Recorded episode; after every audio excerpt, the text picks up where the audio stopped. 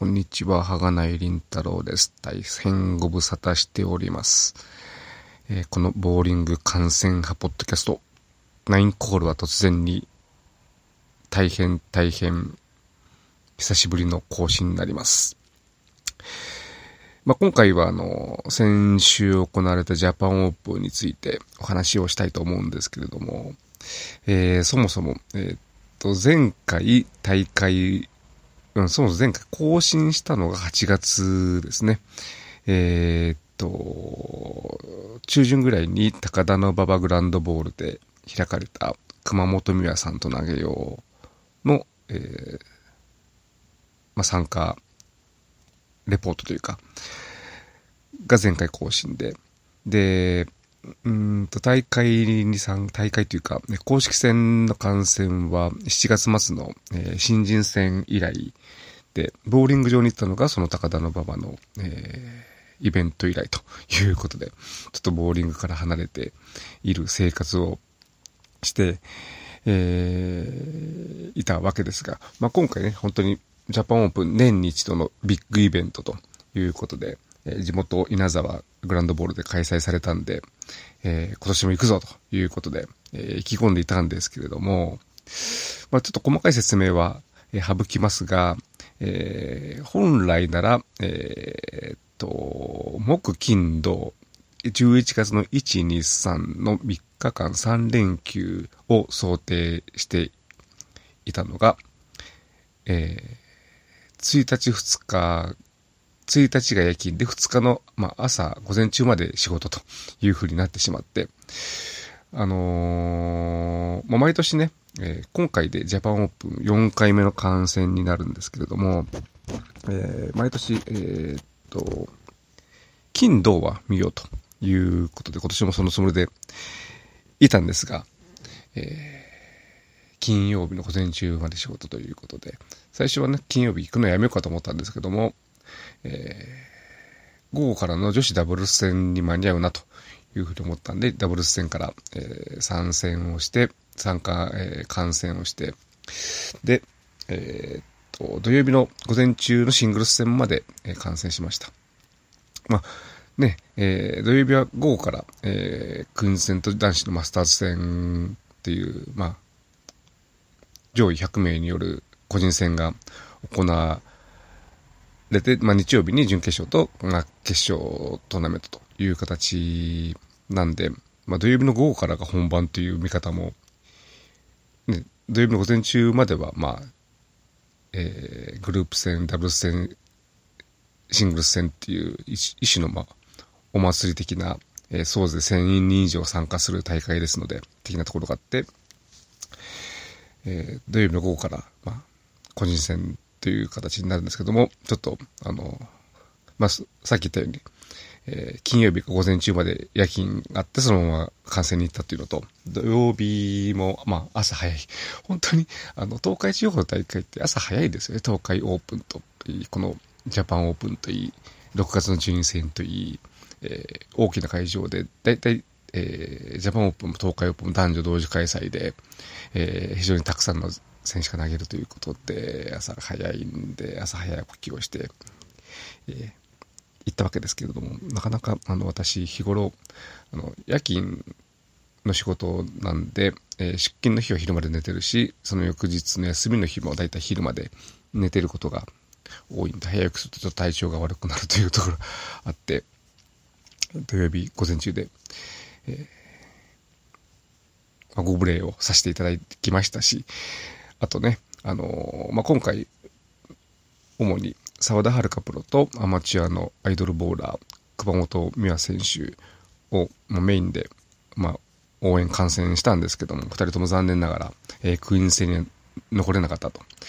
いうことが、いう結果でしたので、まあ、ちょっとね、午後からはご無礼してということで。で、あのー、まあ、大会時点の結果は、あの、松永プロの2年連続優勝ということで、まあ、えー、決勝トーナメント、特にテレビマッチの3位決定戦と優勝決定戦が、えー、ほぼまあ、去年と同じような図式というか、えー、松永プロが勝ち残りで、それに対して、えー、っと、姫路プロと、今年は松尾聖華プロ、去年は、えー、下出かなプロが、えー、戦って、まあ、その、姫路松永の大きな二大巨大壁を突破しないと、えー、若手が優勝できないというような、そんな実績で今年もこう、は壁に阻かれ、阻まれたという感じですね。あの、ちょっと、このテレビ決勝は、えー、ランク C から見れるかと思ったら配信がなかったんで、え、来週、あの、地元で、えー、テレビ放送ありますんで、まあ、それ改めて見てみたいというふうに、えー、思います。で、まあちょっと、まあ、いろいろ細かいことっていうかね、えー、は置いといて、まあ、今回、あのー、私が思ったこと、ちょっとあの、ネガティブな話になってしまうんですけれども、えー、まあ、ボーリングを見るようになって、まあ、3年経つのかな？なるんですが、見始めた時に比べてやっぱり、まあ、もともと目が悪いんですけども、よ、系に、こう、ちょっと、目が見づらくなっていて、まあそもそもその、えー、大会見ててもボーリング、あの、ピンの残りピンとかね、あと、えー、モニターのスコアとかが見れないっていうことが前からあったんですが、ちょっと今回、まあ最近特に、えー、続いてるんですけども、あの、選手の、えー、判別がなかなかできないというのが、えー、なかなか悲しいあれで、と今回本当に申し訳ないと思うのが、あの沢田遥プロにしても、熊本美和選手、美和ちゃんにしても、えー、こちらから、あの見つけることができずに、もう向こうから声をかけていただいて、えー、まあ挨拶をしたり、お話をしたりするということで、えー、本当はね、こちらからこう見つけて声かけてっていうことをしないといけないので、それができないっていう、本当に申し訳ないし、あと、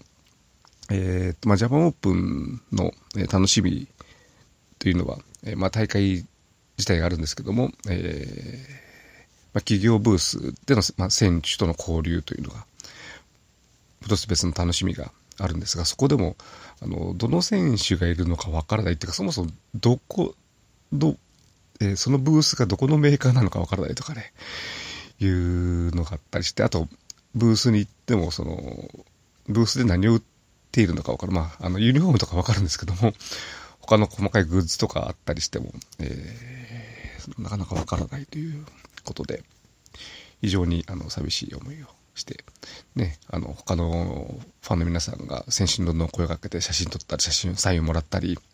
えー、していて、まあ、そういうことがしたいわけではないんですけれども、あの、いろんな選手にいろいろ、声をかけてお話したいっていうのはやっぱりありますの、っていうかあるんですが、それがもうできない感じになっちゃってるなっていう。多分この人は〇〇プロなんだろうなというふうには、え思いつつも、もし間違えてたらすごい失礼ですし、なかなかね、本当に声かけられないし、あと、あの試合自体も、あの、そんな感じなんで、まあ、当然ピンの残りとかね、どんな感じなのかっていうのも、まあ、選手とか、他の選手のリアクションとか、ギャラリーのリアクションを見て、あ、ストライクなんだとか、あ、スペア取ったんだとか、ミスったんだとか、いうのを判断する状況で、なかなか、あのー、まあ、そういう、あの、ボーリング場の雰囲気とか大会の雰囲気